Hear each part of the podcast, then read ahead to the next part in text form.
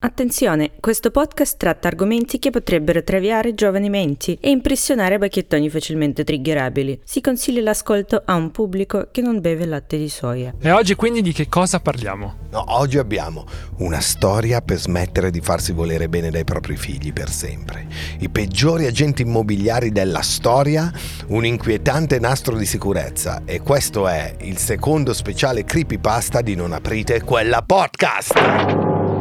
Tenta pure questo esperimento. Ma è una pazzia! Non lo sopporterai! Non lo sopporterai! Madre, non mi guardi così! Non mi guardi, ho detto! Ah, come si chiama? Quella! Sono loro i veri assassini. Devono pagarla. Ah, è un'opera meravigliosa. E siamo noi veri assassini, benvenuti alla nuova puntata di Non Aprite Quella Podcast, un podcast che racconta tutto ciò che esiste di inquietante, misterioso e maligno. E ormai abbiamo capito, ogni tanto anche horror. Io sono J-Ax e qui in diretta, ma registrata dagli studi di Willy Lormo, nell'unica zona ancora non gentrificata di Milano. Solo noi registriamo da questo. Solo noi registriamo qui. Basta. Noi e le telecamere di sicurezza del comune di Milano. Ho con me il dottor Pedari. Buonasera a tutti, ciao. In hangover. E Matteo il famigerato Lenardon. Non in hangover ma incazzato. Beh, in questo podcast noi vi abbiamo sempre raccontato i casi veri e non temete, continuiamo a farlo, però abbiamo deciso che ogni tanto vogliamo sperimentare, no? Con la lettura di racconti horror pubblicati online che ci piacciono tantissimo. E come sempre alcuni di questi racconti vi potrebbero essere noti perché sono popolari, altri sono inediti, tradotti da noi. E infatti oggi abbiamo degli inediti. Tradotti da noi stavolta, non da Google Translate. Magari un po' ci ha aiutato Google Translate. Ecco, hai capito la redazione qua. E quindi l'abbiamo tradotti in italiano, almeno, così dice Matteo. Poi vedremo. Sì, non importa se vi saranno noti o meno, ogni racconto sarà commentato da noi, quindi arricchito, imbellito, come facciamo sempre durante le nostre normali puntate. Però prima di cominciare volevo dirvi una cosa. A me questa storia dei creepypasta mi ha fatto venire in mente un episodio anni 90 featuring Articolo 31. What? Raccontare che, immediatamente. Ovviamente, sai, non è proprio horror, però è inquietante, okay. Perché è una cosa che c'è successa veramente. È stata forse la nostra prima serata in Puglia. E eravamo, penso, vicino ad Alberobello. Ancora non c'era stata questa. Però cioè, la Puglia può piacere o non piacere, ma definirla horror, J-Ax, mi sembra un po' troppo. No, non la definisco horror. Quello che è successo a noi era un po' horror, più che horror terror. Ecco perché, cioè, vabbè, dopo la campagna anche la Puglia abbiamo capito che non ti, siamo che non rimasti ti piace. Siamo rimasti un po' così. Una storia strana che ha a che vedere con la chiesa, però vabbè. Comunque andiamo a fare sta serata ed era inverno, quindi era una serata per i locals, cioè non per il turismo, non le serate che ti immagini adesso che vai a fare nel Salento con migliaia di persone. No, era una serata. C'erano i Bundabasci. Ma vai, i Bundabasci erano ancora bambini, probabilmente alle medie, ti parlo del 94-95. Ah, non c'erano, quindi la Puglia che piace a me. Ma va a cagare. Allora, no, ma ascoltate perché comunque è abbastanza inquietante sta storia, non è che c'è tanto da scherzarci. Ma Reverendo c'era? Sì, Reverendo c'era. Va bene, ho deciso che non vi racconterò più questa storia perché mi avete interrotto troppo. Alla prossima interruzione e non la racconto più e la taglio. Ma in Puglia Tribe c'erano? No, va bene. Raccontaci, quindi eri in Puglia. Ero in Puglia, facciamo la serata. Mi ricordo che era una serata anche per un piccolo club, cioè una piccola discoteca. Era ancora agli inizi degli Articoli 31. Che anni parliamo? Di che anni 94, 95. Quindi non eravamo ancora super popolari. Cioè Oi Maria era già uscita o no? E forse era l'anno che usciva Oi Maria. Adesso sai, non mi ricordo. Okay, perché okay. Non mi ricordo tanto la serata, ma il dopo della serata. E praticamente strano per te, per quegli anni. Per risparmiare ci misero a dormire in quella che poi sarebbe diventato un trend della Puglia, cioè una masseria, sì. Riqualificata. Oggi sono super di moda. Super di moda. Però ai tempi non erano stati fatti ancora tanti lavori e mi ricordo che comunque il promoter locale ci ha messo in questo posto per così si risparmiava, non si andava nell'hotel, no? Io mi ricordo le stanze erano molto fredde, sai, non c'era riscaldamento essendo una struttura pensata per poi l'estate, c'era la televisione che non prendeva nessun canale, non c'era l'antenna centrale, non si parlava ancora e mi ricordo comunque noi arrivavamo tardi. parlava ancora l'italiano. No, non si parlava ancora di TV a cavo, no, di internet, sì. Di queste cose. Mi ricordo che siamo arrivati, che era tardi perché noi ci esibivamo verso le 2 di notte, e quindi siamo arrivati e un po' lamentandoci l'uno con l'altro, io e Jed siamo andati a letto perché comunque era un'esperienza abbastanza frugale, ecco, diciamo freddo, mi ricordo dormito vestito così. Ma letti separati, giusto? Sì, avevamo 2 stanze separate, ma non sempre, eh? A volte ci mettevano nel letto anche assieme. Vabbè, come in prigione poi tu si abitua, cioè. Vabbè, ma senti che storia allucinante capita la mattina dopo. Ai tempi le 8, le 9 del mattino per noi erano orari che non esistevano, noi dormivamo e volevamo dormire sempre fino all'1 di pomeriggio, no? E il giorno dopo alle 8:30, 9 vengo svegliato da un casino, da un vociare di bambini incredibili, e guardo fuori dalla finestra. Praticamente noi avevamo le stanze tutte al piano terra che guardavano dentro il cortile della mazzeria, che era veramente grosso, e c'era anche l'entrata, no? Quindi questo gigantesco cancello aperto, era tutto fatto a ghiaia, cioè non c'era ancora come adesso il marmo, le statue, così, c'era una ghiaia, immaginati una cascina, e noi con le stanze che davano su questo cortile, e vedo c'era una cifra di bambini e bambine tutti vestiti bene, cioè, e le bambine con l'abito bianco, e dicevo, cazzo, le bambine vestite da sposa tipo, no? E i bambini con tipo gli smoking, comunque vestiti bene, e poi i genitori tutti in un angolo, no? E vedevo comunque che facevano le foto e pregavano, cioè le foto e pregavano, quindi io, e fanno un casino facendo tutto questo, no? Io chiamo la reception, quella che doveva essere la reception, faccio lo 0, mi risponde un tipo che parlava quasi solo dialetto, e gli faccio: ma cos'è sto casino? Noi vogliamo dormire. No, sono le comunioni, c'erano le comunioni, no? E quindi si vede che si ritrovano in questo posto, non so, per un rinfresco o qualcosa. Quindi era una domenica praticamente. Sì, perché noi abbiamo fatto la serata al sabato. Vabbè, e io mi tento di ributtarmi a letto, ma questi fanno un casino della Madonna, così. Poi piano piano vedevo che arrivavano delle macchine, no? Cioè dal parcheggio arrivavano le macchine lì davanti, e tipo la famiglia saliva, andava. A un certo punto non riesco più a dormire, mi metto alla finestra a fumare una sigaretta, intanto guardo tutta sta scena.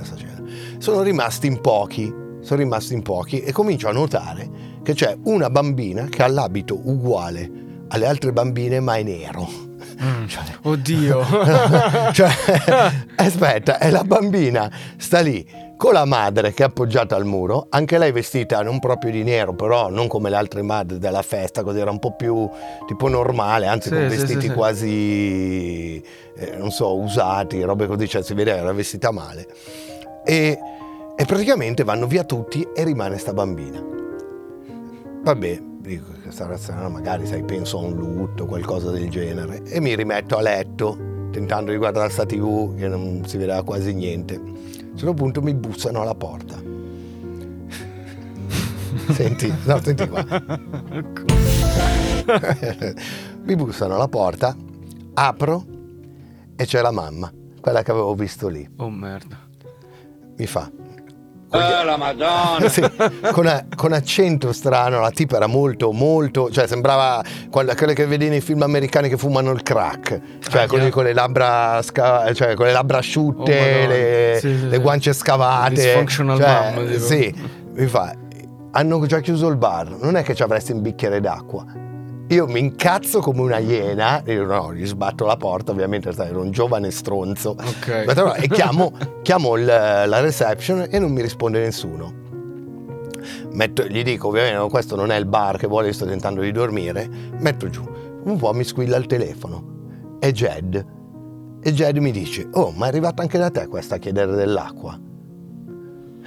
Oddio che ansia! Te l'ho detto che è una storia allucinante. Allora vabbè, io ho risposto alla tenda che avevo chiuso per non farmi rompere le palle da questa, e la vedo appoggiata al muro e la bambina lì davanti che praticamente si guarda i piedi e camminano lì tipo 30-40 metri dall'angolo. Richiudo e chiamo Jed, dico: senti, una storia allucinante, chiamiamo il promoter locale che non ci risponde, chiamiamo quello che ci doveva venire a prendere per portarci all'aeroporto che non ci risponde. Dopo un po'... Io la sento qua dentro, mostra signora. Toc, no! Toc, la porta. No! Apro ed è la bambina. Porca puttana. Signore, mi scusi, lo so che la stiamo disturbando, ma io ho tanta sete, mi potrebbe dare un bicchiere d'acqua? Vabbè, io a quel punto lì, ovviamente non c'era minibar né niente, avevo portato una bottiglia d'acqua minerale perché la sera prima bevevo, quindi sapevo già che era sera. Prendo e gli do la bottiglia. No, ma io vorrei il bicchiere. Ma guarda, bambina, io il bicchiere non ce l'ho. Cioè una bottiglia di vetro che mi ero portato dalla discoteca ristorante della sera prima, no? Di Gregus, tipo la bottiglia. Quella l'avevo finita. Vabbè, gli do la bottiglia, questa non la vuole. No, grazie, alla bottiglia di vetro non bevo. Piglia e va. E vedo che è là che parlotta con la mamma. Chiudo, mi richiama Jed e dice: oh, senti, questa qua è venuta anche da te a chiederti ancora l'acqua. Faccio sì. Vabbè, io avevo il bicchiere di plastica e gliel'ho data. Ma cioè, meno male, bravo Jed, che io però guardo fuori, non la vedo col bicchiere d'acqua né niente. Cioè dico, vabbè, sempre lì. Perché continuo, riprovo a chiamare tutti, eccetera, eccetera, eccetera. Niente, mi metto lì e per un'oretta non succede un cazzo. Dopodiché, tuc, tuc, tuc. Oh mio Dio. Allora, tieni conto, ti ricordi che avevo detto che c'era la ghiaia per terra? Sì. Ok. Briciolino era? Eh? Ghiaia, i sassolini, no? Ok. Sassolini. Sento la ghiaia. Che cazzo devono cagarmi? Cioè, io a quel punto ero più incazzato che altro perché volevo dormire. Allora, apro la porta. E sta minchia di bambina è in ginocchio davanti alla porta, che ha fatto con degli stecchi che aveva in mano, ha fatto una croce gigante davanti alla mia porta. La croce gigante davanti alla mia porta. Mia. Tira su gli occhi, mi guarda e fa: allora tu.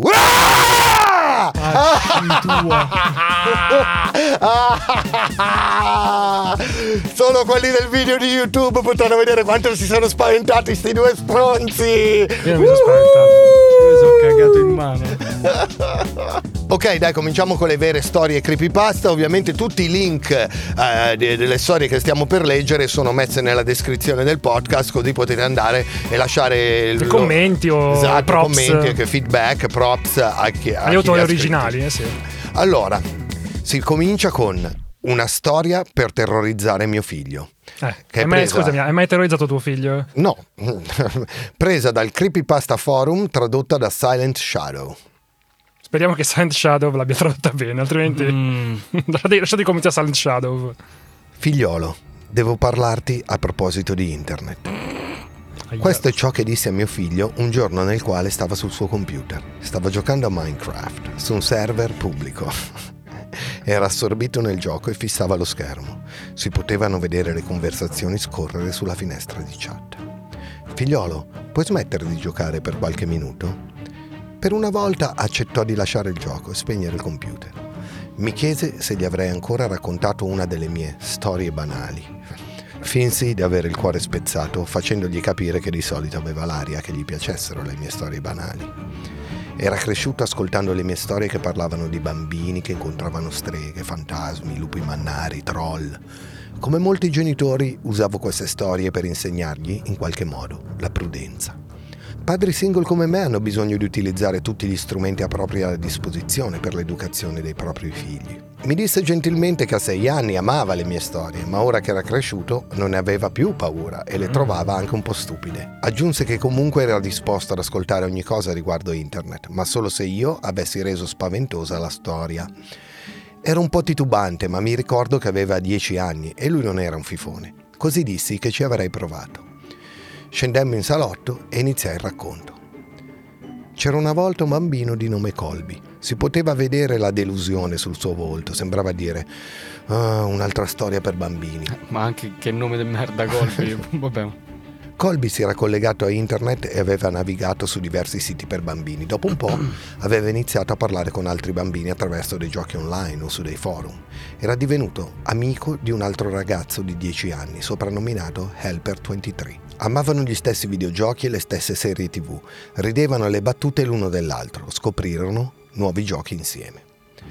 Dopo diversi mesi di amicizia, Colby gli aveva regalato 6 diamanti nel gioco in cui stavano giocando in quel periodo. Era un regalo molto generoso. Il compleanno di Colby si stava avvicinando e Helper23 voleva fargli un bel regalo e consegnarglielo nella vita reale. Colby pensò che non sarebbe stato un problema se avesse dato il proprio indirizzo all'amico, a condizione che avesse promesso di non darlo ad estranei o adulti. Helper23 giurò di non dirlo a nessuno, nemmeno ai suoi genitori, e spedì il pacchetto. Interruppi il racconto per domandare a mio figlio cosa ne pensava. Se per lui era stata una buona idea che il bambino avesse dato il proprio indirizzo a Helper23, rispose di no. A suo malgrado era finito per farsi trasportare dalla storia. Beh, nemmeno Colby trovò buona la propria idea. Si sentiva in colpa per aver dato il suo indirizzo. Il suo senso di colpa non fece che aumentare sempre di più. Quando indossò il pigiama la sera successiva, il suo senso di colpa e la sua paura erano tali che non aveva mai provato nulla di simile prima. Si era convinto a dire la verità ai suoi genitori. La punizione sarebbe stata pesante, ma almeno avrebbe avuto la coscienza a posto. Si infilò nel letto, in attesa che i genitori andassero ad augurargli la buonanotte. Mio figlio comprese che la parte spaventosa stava per arrivare. Nonostante quello che aveva detto prima, era ancora un po' ansioso e si aggrappò al mio braccio. Colby sentiva i soliti rumori in casa sua. Lavatrice nella stanza accanto, i rami degli alberi che colpivano la finestra, il suo fratellino che dormiva nella stanza accanto e altri rumori che non riusciva a identificare. Alla fine sentì i passi di suo padre che si avvicinavano alla porta della sua stanza. «Papà!» chiese nervosamente. «Ho qualcosa da dirti!» Il padre infilò la testa attraverso la porta, ma l'angolo con cui lo fece era strano. Nell'ombra sembrava che la sua bocca non si muovesse e che i suoi occhi non fossero come al solito. «Sì, figliolo?» Neanche la sua voce era normale. «Va tutto bene, papà?» chiese Colby. «Sì, sì», rispose il padre, sempre con voce strana. Colby si strinse nelle coperte preoccupato. «C'è mamma? Eccomi!» La testa di sua madre emerse sotto quella del padre. La sua voce era strana, forzata. «Stavi per dire che hai dato il nostro indirizzo a Helper23?» Non avresti dovuto farlo. Ti abbiamo sempre detto di non rivelare i dati personali su internet. E poi continuò. Non era un bambino. Ha solo fatto finta di esserlo. Sai cosa ha fatto? È venuto da noi, è entrato in casa, ci ha uccisi. No. Solo per avere un po' di tempo con te. Un uomo emerse da dietro la porta della sua stanza, tenendo in mano le due teste mozzate. Oh. Colby urlò con tutto il fiato che aveva in corpo, mentre l'uomo lasciava cadere le teste sul pavimento, sguainando un grosso coltello. Entrò nella stanza e si diresse verso il piccolo. Mio figlio urlò. Si stava coprendo gli occhi con le mani, ma la storia era solo all'inizio. Dopo diverse ore il bambino era quasi morto. Le sue urla si erano trasformate in lacrime. L'assassino notò il pianto di un neonato provenire dalla stanza accanto. Fu come un dono per l'uomo che non aveva mai ucciso un neonato. Era entusiasta all'idea. Helper23 ritirò dal ventre di Colby il coltello, lasciandolo agonizzante, prima di seguire il pianto per la casa come il richiamo di una sirena. Nella stanza del neonato si avvicinò alla carrozzina e prese il piccolo tra le braccia. Si diresse verso la luce per vedere meglio. Mentre lo teneva tra le braccia, il pianto del bimbo cessò. Sorrise. Helper23 non aveva mai tenuto un bambino in braccio, ma lo cullò come se lo avesse fatto per tutta la vita. Si asciugò le mani insanguinate su una coperta, così da poter accarezzare la guancia del neonato e dire «Ehi, cucù!». Il bagliore di sadismo nei suoi occhi si spense, lasciando posto ad uno sguardo dolce e caldo. Uscì dalla stanza. Aveva deciso di chiamarlo William e di portarselo a casa per crescerlo come figlio suo. Quando terminai di raccontare la storia, mio figlio era visibilmente turbato. Stava ansimando, balbettò. «Ma papà, anch'io mi chiamo William!» Gli fece un occhiolino d'intesa mentre gli accarezzavo i capelli. «Lo so, figlio». William ritornò nella sua stanza di corsa, piangendo tutte le lacrime che aveva in corpo. Ma in fondo credo che gli sia piaciuta la storia. Gesù Maria, bella. Ti è piaciuta? Sì. Mi racconteresti a tuo figlio questa storia? Molto bella la parte delle teste che rotolano. Vabbè, per me con qualche annetto. Vabbè, meglio quello che fargli leggere libero, dai. Fa meno paura. Sì. Quello fa proprio. Beh, voi da bambini qualcuno vi leggeva mai la storia dell'orrore? Cioè voi volevate sentire o vi facevano paura? Io ero terrorizzato da... Avete mai avuto quelle cassettine, quelle con le fiabe? Sì. Io avevo quella di Barba Blu.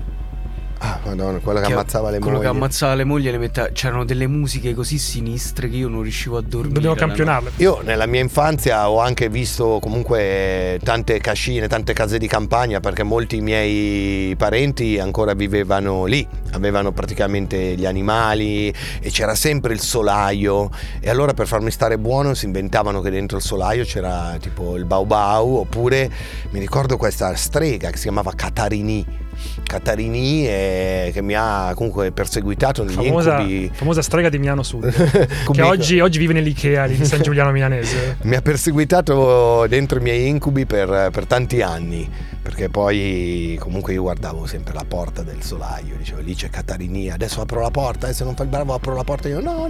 Ma Catarini è tipo, hanno inventato i tuoi parenti o esiste veramente nel milanese in generale? No, credo che l'abbiano inventato i miei parenti, okay. O che fosse una vecchia pazza del paese che era diventata un po' lo spauracchio di tutti i bambini, non lo so. La prossima, dottor Pedari. Prego, vado. Vi leggo gli agenti immobiliari. Che già fa paura così, penso. Sì. Se avete mai incontrati sono le persone più inquietanti che esistono. Questo inizia con un dialogo. Ah, questo è a doppio, quindi dovete farlo entrambi. Tu fai l'agente immobiliare comunque, dai. Avrà a disposizione addirittura 235 metri quadri calpestabili su 2 livelli, ampio vano auto, giardino davanti e sul retro, comprato inglese, e una larga veranda sul giardino posteriore. È una delle prime abitazioni costruite qui nei tardi anni 70, in una zona che attualmente vanta di essere tra le migliori della città. All'interno poi è stata completamente restaurata dal precedente proprietario, che in più ha lasciato la propria mobilia. È un'offerta che non può rifiutare. Devo dire che questa è una proposta molto allettante, signor... Daniel Raymond Drake. Ma mi può chiamare anche D-Ray? Non mi piacciono le inutili formalità. Drake. La donna qui con me invece... sì, si chiama Hotline Bling. La donna qui con me invece è mia moglie Wendy Susan Landerman. Piacere di conoscerla, direi. Anche lei, Wendy, sono molto interessata all'acquisto di questa casa. Anzi, sa che le dico? Se me la facesse vedere, sarei disposta a prenderla sin da ora. Poi sa, con dei bambini prima si fa meglio è, no? Questa volta interviene la donna. Vedi che alla fine tocca sempre far la donna, vai. Oh, bambini, quanto mi piacciono. Facevo babysitting prima di entrare in agenzia. Le assicuro che adoreranno la loro nuova casa. Comunque siamo disponibili a farle fare un tour approfondito della struttura. Abbiamo il resto della mattinata, la pausa pranzo e anche il pomeriggio. Le dispiace però se concludiamo prima di sera? Io e mio marito avremo un impegno irrinunciabile. Le prometto però che prima del tramonto avremo terminato il giro. Ok, non si preoccupi, possiamo incominciare anche adesso. Sapete, mi sto già affezionando a questa casa e anche a voi. Oh, vale lo stesso anche per noi, disse l'uomo. Guardi, siamo già inseparabili, amici per la pelle. Ecco, questo era il giardino, adesso l'accompagno in casa. Ah, è un'opera meravigliosa.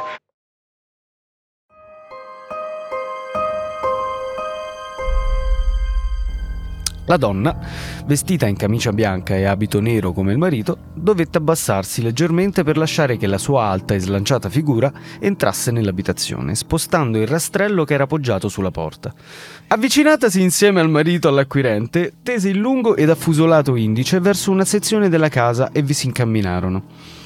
Spalancata una grande porta vetrata, entrarono in una cucina moderna e ben arredata che la donna esplorò da cima a fondo. Solo un particolare la incuriosì, un semplice tagliere, uno di quelli classici a 6 coltelli, ma vuoto, il che risaltava nella perfezione dell'ambiente. Però, tranquillamente, l'uomo le spiegò che la donna delle pulizie aveva preso le vecchie posate per sostituirle, e tra queste vi era anche il set di coltelli, così poterono continuare senza disturbi. Le mostrarono poi tutte le stanze successive, fino a giungere al piano di sopra, dove vi erano le camere da letto e un bagno. La donna fu leggermente turbata dai segni sulle pareti, incisioni fatte probabilmente con utensili come cacciavite o simili, ma ancora una volta l'uomo le spiegò che per un piccolo lasso di tempo la casa era disabitata e preda di saltuari incursioni di vandali e ladri, ma ciò risaliva ai primi anni 90. Giunti nella camera da letto, l'acquirente rimase totalmente stupefatta dall'eleganza e dall'aria di comfort che la mobilia, il tendaggio e ogni elemento della stanza trasmetteva. Si innamorò del letto che, a detta della donna, l'avrebbe fatta dormire ogni notte come se fosse l'ultima. Che cazzo di metafora è? Ma soprattutto della cabina armadio mastodontica che si trovava di fronte a quest'ultimo. Non poteva crederci, avrebbe avuto una cabina armadio che a occhio e croce era grande come quella delle ricche aristocratiche che vedeva nei film. E chissà che effetto avrebbe fatto riempirla e poi girare al suo interno come la piccola Lucy delle cronache di Narnia. Sono contento che le piaccia, anche io e mia moglie ne abbiamo una simile a casa nostra, anche se non è paragonabile al lusso di questa qui. Sa, può contenere talmente tanti vestiti che entrandoci le sembrerà realmente che non sia un semplice armadio, ma quasi il passaggio per un mondo completamente diverso dal nostro, che sta a lei rendere paradisiaco o infernale. La donna era talmente su di giri che disse di non aver bisogno di pensarci su e proseguire nel tour. Così chiese subito quanto volessero farle per comprarla. L'uomo si guardò le unghie curate ma lunghe e taglienti, tenendo fissi i piccoli occhi quasi canini. Poi scrisse un numero su di un foglio. «Vede signora, ha notato che questa è una casa di alta classe e quindi il suo prezzo non sarebbe molto abbordabile. Però io le propongo questo prezzo, mi dica cosa ne pensa». La donna prese il foglietto, lo aprì lentamente e poi si abbandonò alla reazione di stupore che le venne. All'istante incominciò a piangere e ad abbracciare i due che, dopo uno sguardo d'intesa, risposero all'abbraccio. «Oh, grazie, pensavo che non sarei riuscita a pagare il prezzo di una casa così, invece perfetto, grazie mille. Ora però mi dispiace di dovervi lasciare, già vi adoro per questa esperienza, grazie». «Oh, stia tranquilla, ma ci siamo anche noi affezionati a lei, per cui non si preoccupi, saremo sempre con lei, non la lasceremo mai sola». Tempo dopo, un giornale locale riportò la seguente notizia. Tragico delitto nell'Old Side. Ritrovato il corpo brutalmente dilaniato di una donna nella casa sede di altri delitti. La sconvolgente scoperta è avvenuta la scorsa notte durante un controllo della polizia. L'abitazione apparteneva a LT, 34 anni, che viveva qui con i suoi due figli di 7 e 11 anni, tuttora scomparsi. Non è il primo caso di omicidio in questa abitazione e il modus operandi, anche a distanza di molti anni, è rimasto lo stesso. La casa era totalmente chiusa dall'interno, senza alcuna traccia di scasso, e l'assassinio si è consumato nella camera da letto della donna.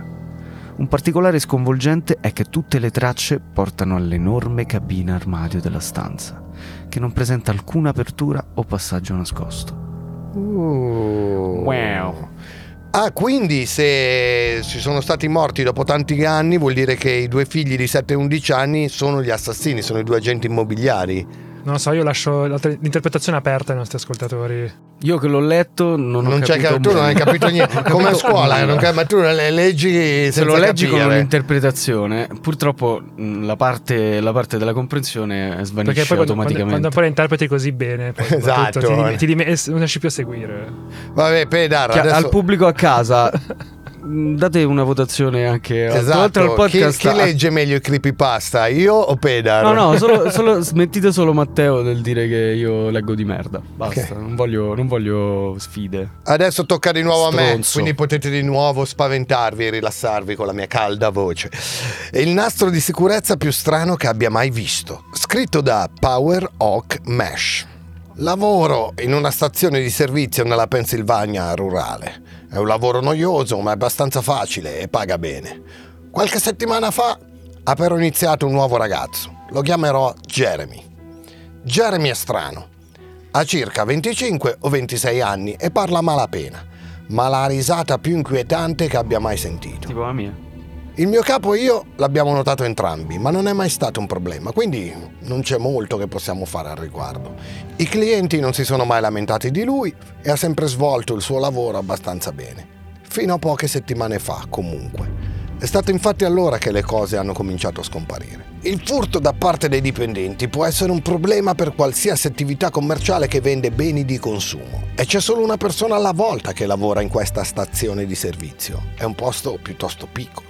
Circa 2 settimane fa il mio capo ha iniziato a notare che eravamo a corto di olio motore. All'inizio erano pochi contenitori alla volta, poi interi scaffali e scatole dal retro. Ben presto intere spedizioni sarebbero terminate il giorno dopo averle ricevute e sempre e solo subito dopo i turni di Jeremy. Il mio capo ha controllato i nastri delle telecamere di sicurezza di ogni singola notte in cui ha lavorato, ma non è mai riuscito a coglierlo in flagrante. L'olio motore spariva immancabilmente ogni volta che Jeremy chiudeva il negozio. Il mio capo di solito porta i nastri a casa sua con lui per cercare di cogliere in flagrante Jeremy, ma sua figlia ha giocato una partita di softball giusto ieri sera e per questo motivo mi ha chiesto di guardare il nastro per lui. Si è offerto di pagarmi gli straordinari, sotto banco, quindi ovviamente ho accettato l'offerta. Ci sono 3 telecamere e mi ha dato 3 nastri diversi da controllare. Ho pensato che sarebbe stata una lunga notte, ma sto cercando di risparmiare per le vacanze, ho davvero bisogno di soldi, quindi ho portato i nastri a casa, li ho inseriti in un vecchio videoregistratore, mi sono aperto una Coors Light e mi sono seduto. Sembra una tua serata. Quando ero in vacanza a Jacksonville. 2 giorni fa, l'ultima volta che ha lavorato, Jeremy ha iniziato alle 16. La prima persona che è entrata è stata la signora Templeton, l'ora sul video diceva 4:03, una cliente solita del negozio. Prese le sigarette, un giornale e pagò con $20. Niente di insolito, insomma. Il cliente successivo è stato invece un ragazzo del posto di nome Ron. Guida una moto e torna solo saltuariamente. Riempie il serbatoio, prende un sacchetto di carne essiccata, paga con la sua carta di credito e poi se ne va. Poi arriva un tizio con un cappello da cowboy. Non l'avevo mai visto prima, ma abbiamo un sacco di forestieri di passaggio, proprio come in qualsiasi stazione di servizio. Paga $40 di gasolio, usando una banconota da $100 e se ne va. Mi sono seduto e ho sospirato. L'unica cosa più noiosa di fare questo lavoro è guardare qualcun altro mentre lo fa. I soldi del mio capo sono stati sufficienti però per tenermi sveglio, per continuare a guardare. Perciò ho lasciato che il video continuasse ad andare. Tutto sembrava abbastanza normale. Avevo la sensazione che anche se Jeremy stesse rubando olio motore, sapeva che ormai avevamo sospetti su di lui. Non mi aspettavo che fosse così stupido da permetterci di riprenderlo davanti alle telecamere. Le cose rimasero noiose di routine fino alle 5 circa. Alle 5:03 la signora Templeton è tornata. Deve aver dimenticato qualcosa. Ma no, non l'ha fatto. Ha comprato lo stesso pacchetto di sigarette di prima e lo stesso giornale. Ha pagato con altri $20. È strano, ho pensato, ma poi ho pensato che è una donna un po' distratta. Pensavo che Jeremy avesse potuto dirle che aveva già comprato le sigarette, ma non è contro le regole vendere a qualcuno la stessa cosa 2 volte. Fu allora che Ron entrò di nuovo e compra un altro pieno, e di nuovo per la sua motocicletta. Pensate che in seguito ho pure controllato la telecamera esterna perché pensavo che forse aveva un'altra macchina a cui voleva fare il pieno. E cosa ancora più curiosa, compra lo stesso pacchetto di carne secca e paga di nuovo con la sua carta di credito. Beh, nessun problema, no? Ho pensato che fosse solo una strana coincidenza. La signora Templeton, del resto, è una nota smemorata e Ron probabilmente possiede più di una Harley. Fu proprio allora che vedo tornare nel video il tizio con il cappello da cowboy. Sentii un brivido corrermi lungo la schiena. Non prendere il gasolio, non prendere il gasolio, mi ritrovai a sussurrare nel mio soggiorno vuoto, ma lo fece. Si è fatto fare $40 di gasolio e ha pagato con $100. Ogni mossa che ha fatto è stata identica alla sua prima visita, fino al modo in cui si è grattato il naso prima di uscire. O questo ragazzo è ricco, possiede molti camion e si è appena trasferito in città, o stava succedendo qualcosa di veramente bizzarro. Ho continuato a guardare. Ogni cliente per l'ora successiva era lo stesso di prima, ognuno. Mi stavo cominciando seriamente a impanicare e poi alle 6:03 la signora Templeton rientrò. Comprò di nuovo le sigarette e il giornale e pagò di nuovo con $20. Ho pensato che stavo impazzendo. Ho guardato solo un'altra mezz'ora prima di mandare avanti il nastro velocemente. Tutto rimase lo stesso. Ogni cliente arrivava esattamente alla stessa ora e tornava a un'ora di distanza. Secondo voi perché? Per me Jeremy sta ricopiando la stessa roba sul nastro e mentre ricopia la stessa ora continuamente ruba l'olio in qualche modo. Vediamo. Adesso so cosa stai pensando. Quel maledetto figlio di puttana di Jeremy aveva incasinato i nastri, aveva registrato sul nastro più volte la sua prima ora di lavoro. Vedi, anche il narratore l'ha pensato. Non è stato così. Ci sono finestre intorno all'area del registratore di cassa che la telecamera copre. Ho visto la luce del sole svanire col passare del tempo. Quindi il tempo stava passando. Sì, la routine di Jeremy non si è interrotta. Ha spazzato, asciugato, rifornito, ha svolto tutti i suoi compiti esattamente come te li aspetteresti, ma gli stessi clienti continuavano ad arrivare. Quindi la teoria è una stronzata. È la cosa più logica che può venire in testa a uno. Vabbè, andiamo avanti. A questo punto ero in preda al panico. C'era qualcosa di gravemente sbagliato in quello che vedevo e non avevo alcuna spiegazione. Sono andato avanti fino a quando ha chiuso chiave ed è tornato nella sua macchina. Non aveva rubato niente, però io ho continuato a guardare solo per essere sicuro. Sono andato avanti velocemente un'ultima volta, fino ad arrivare a mezzanotte. Esattamente alle 12:03, dal nulla, la faccia di Jeremy compare sulle telecamere. Non voglio dire che abbia mosso la testa in modo da essere inquadrato, voglio dire che un secondo il negozio era vuoto e un secondo dopo la sua faccia era tutto ciò che potevo vedere. Non stava guardando la telecamera, stava guardando me, ne ero sicuro. Ho urlato e ho cercato il telecomando. Quando ho trovato il telecomando, Jeremy era sparito, se n'era appena andato. Un fotogramma era lì, l'altro no, le mie mani tremavano come un matto, ma ho inserito un altro nastro. L'altra telecamera da interni mostra la parete posteriore, vicino al registratore di cassa, e ho pensato che avrei potuto così vedere come si fosse alzato per mettere la sua faccia nella telecamera in quel modo.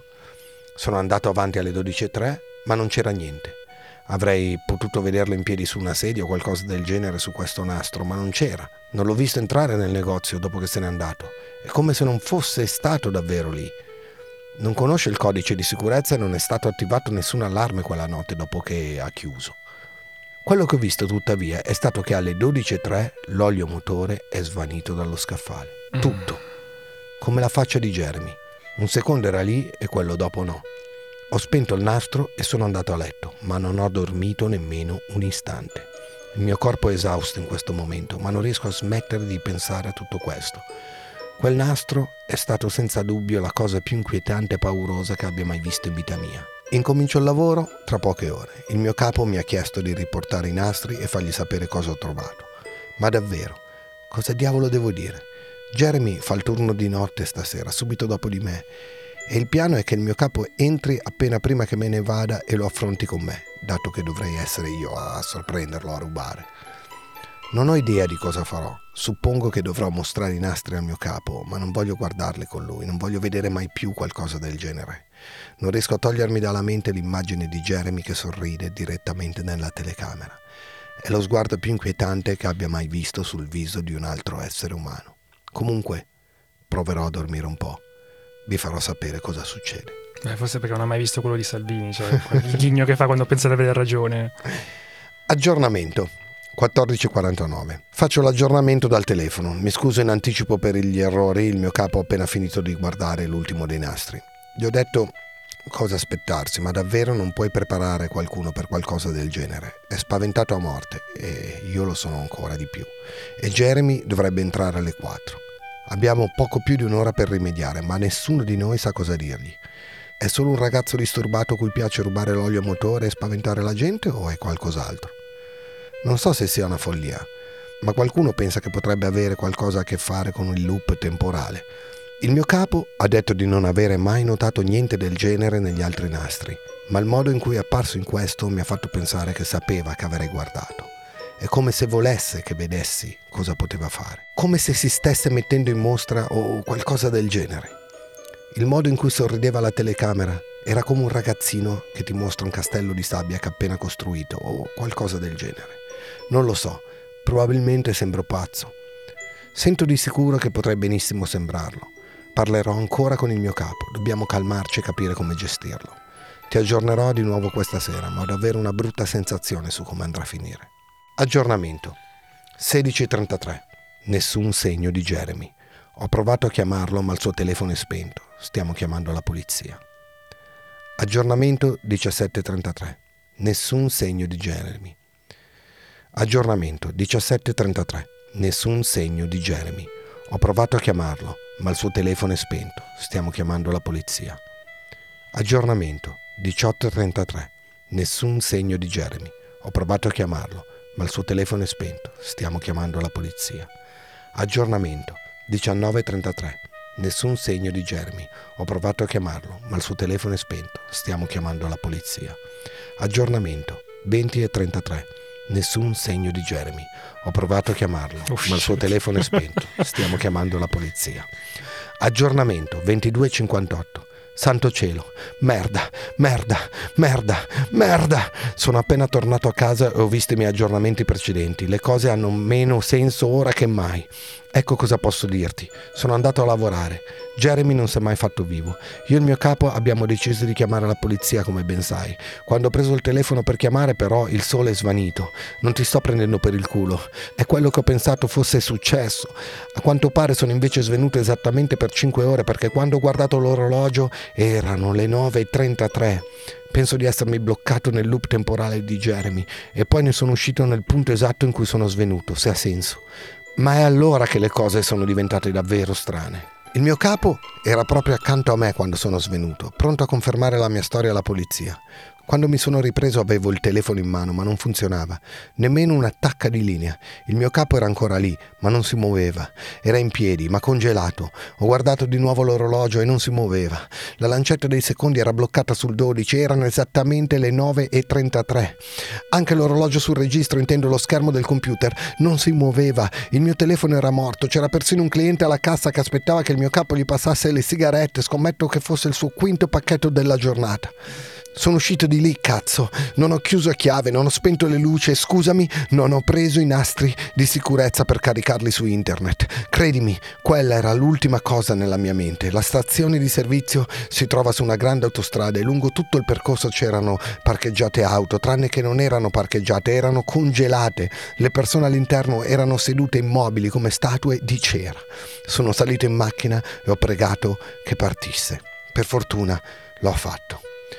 Circa a metà strada da casa il tempo ha cominciato a funzionare di nuovo.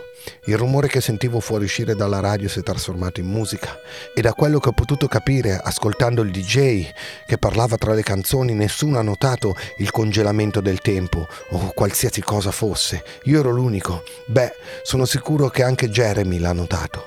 Non ho ancora idea di dove sia, cosa stia facendo. Mi nascondo nella mia stanza e chiamo di nuovo la polizia domattina. Non so se sono mai riuscito a contattarli prima o se l'ho fatto o se mi hanno preso sul serio. A questo punto ho paura per la mia vita. Ti aggiornerò domani se posso. Aggiornamento finale, 10:33. Finalmente mi sono addormentato, la notte scorsa, intorno alle 4. Non ho idea di come ho fatto. Immagino che la stanchezza abbia avuto finalmente la meglio su di me. Questa mattina mi sono svegliato con il telefono che squillava. Era il mio capo. Mi chiamava dalle 6.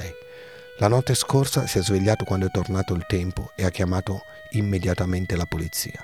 Sono passati per vedere cosa c'era che non andava e lui ha detto loro tutto. La polizia qui intorno è tutta gente abituata a piccole cose. Erano più preoccupati per l'olio motore mancante che per tutto il resto. Ma il mio capo pensava che avrebbero capito cosa stava succedendo se glielo avesse spiegato bene. Alla fine decisero di andare a cercare Jeremy. Conserviamo in archivio tutti i curriculum dei nostri dipendenti e poiché Jeremy aveva appena iniziato a lavorare qui, il suo è stato facile da trovare. Controllarono l'indirizzo e si diressero a casa sua. Non crederai a quello che hanno trovato. L'indirizzo che Jeremy ha indicato nella sua domanda era un lotto vuoto, o almeno adesso lo è. C'era una casa lì, ma è andata a fuoco nel 1993. Essendo una piccola città, quasi tutti ricordano quell'incendio. Una famiglia di 4 persone viveva lì da molto tempo. Si dice che abbiano avuto un figlio che allontanarono, di cui non hanno mai parlato, ma non posso dire con certezza se è vero. Quello che posso dire di vero è che dopo un'indagine assicurativa l'incendio è stato dichiarato un incendio doloso. L'intera casa era stata innaffiata d'olio e bruciata con una molotov. L'intera famiglia stava dormendo quando è successo. Nessuno di loro è sopravvissuto. Non catturarono mai il tizio responsabile. Si dice che quando provarono a contattare il figlio allontanato, nessuno riuscì a trovarlo. Comunque, il mio capo mi ha chiamato e mi ha raccontato tutto questo e io sono andato fuori di testa. Poi mi ha chiesto di tornare alla stazione di servizio.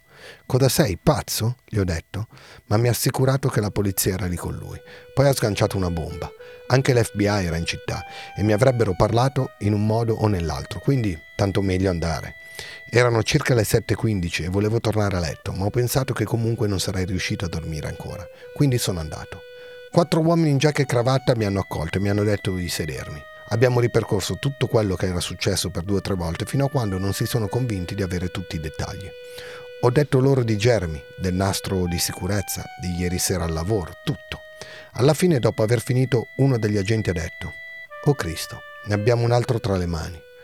Poi mi hanno fatto firmare un mucchio di fogli dicendo che non avrei dovuto dire a nessuno quello che era successo, quindi non posso dirti molto di più. Potrei infrangere la legge solo pubblicando questo aggiornamento. Ora sono a casa, non sono sicuro di cosa dovrei fare. Le parole di quella gente quando gli ho raccontato la storia mi perseguiteranno per il resto della mia vita. Comunque devo andare. Ho alcune commissioni da sbrigare oggi, poi devo andare a lavorare e ritirare alcuni nastri. Il mio capo e io pensiamo che questo nuovo ragazzo, Jeremy, è davvero inquietante. Stia rubando olio motore e devo guardare il filmato della sicurezza per vedere se riesco a beccarlo mentre lo fa. Ho cose migliori da fare, ma il mio capo mi paga gli straordinari sotto banco, sto cercando di risparmiare per farmi una bella vacanza e mi servono i soldi. Dovrebbe essere piuttosto semplice. L'olio scompare sempre subito dopo i suoi turni. Immagino che guarderò i nastri, lo coglierò sul fatto e sarà finito tutto.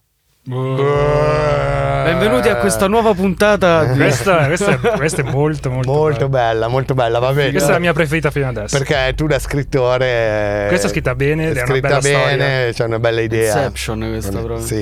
È bello che alla fine poi uff. Abbiamo capito cosa succede. Gli diamo un bel 9 a questa creepypasta. No, io gli do 9,5. Ok, e alla mia che ho raccontato all'inizio quanto gli dai? 8. No, alla mia proprio quella degli Articolo 31 in Puglia. Va bene, dai, questa era la seconda e ultima per la prima serie Creepypasta, non ce ne saranno altre. Tutti gli altri casi che tratteremo saranno casi veri, accaduti veramente, e quindi voi fateci sapere se vi è piaciuta questa puntata, ovviamente scrivendo a nonapritequellapodcast@gmail.com. mandateci anche le vostre Creepypasta, che saranno le cose migliori secondo me che potremmo fare e leggere nella prossima stagione. Seguiteci su Instagram, dove ci sono insomma le nostre foto belle posate, foto in bagno, petto nudo, robe del genere, certo. E iscrivendovi su Instagram a Non Aprite Quella Podcast, e Non Aprite Quella Podcast Creepypasta Edition si conclude qui. Ciao a tutti, ci sentiamo settimana prossima. Ciao. Non Aprite Quella Podcast è una produzione Spotify Studios in collaborazione con Willy Lormo. Scritto da Matteo Lenardon. Produttori esecutivi Alessandro Leotti, J-Ax e Jacopo Penzo. Editore fonico Jason Rooney. Line producer Alberto Marin. Assistente di produzione Alberto Turbofiocco Carrato. Ascolta il recap, anzi il wrap cap di Pedar della puntata su Instagram all'indirizzo Non Aprite Quella Podcast.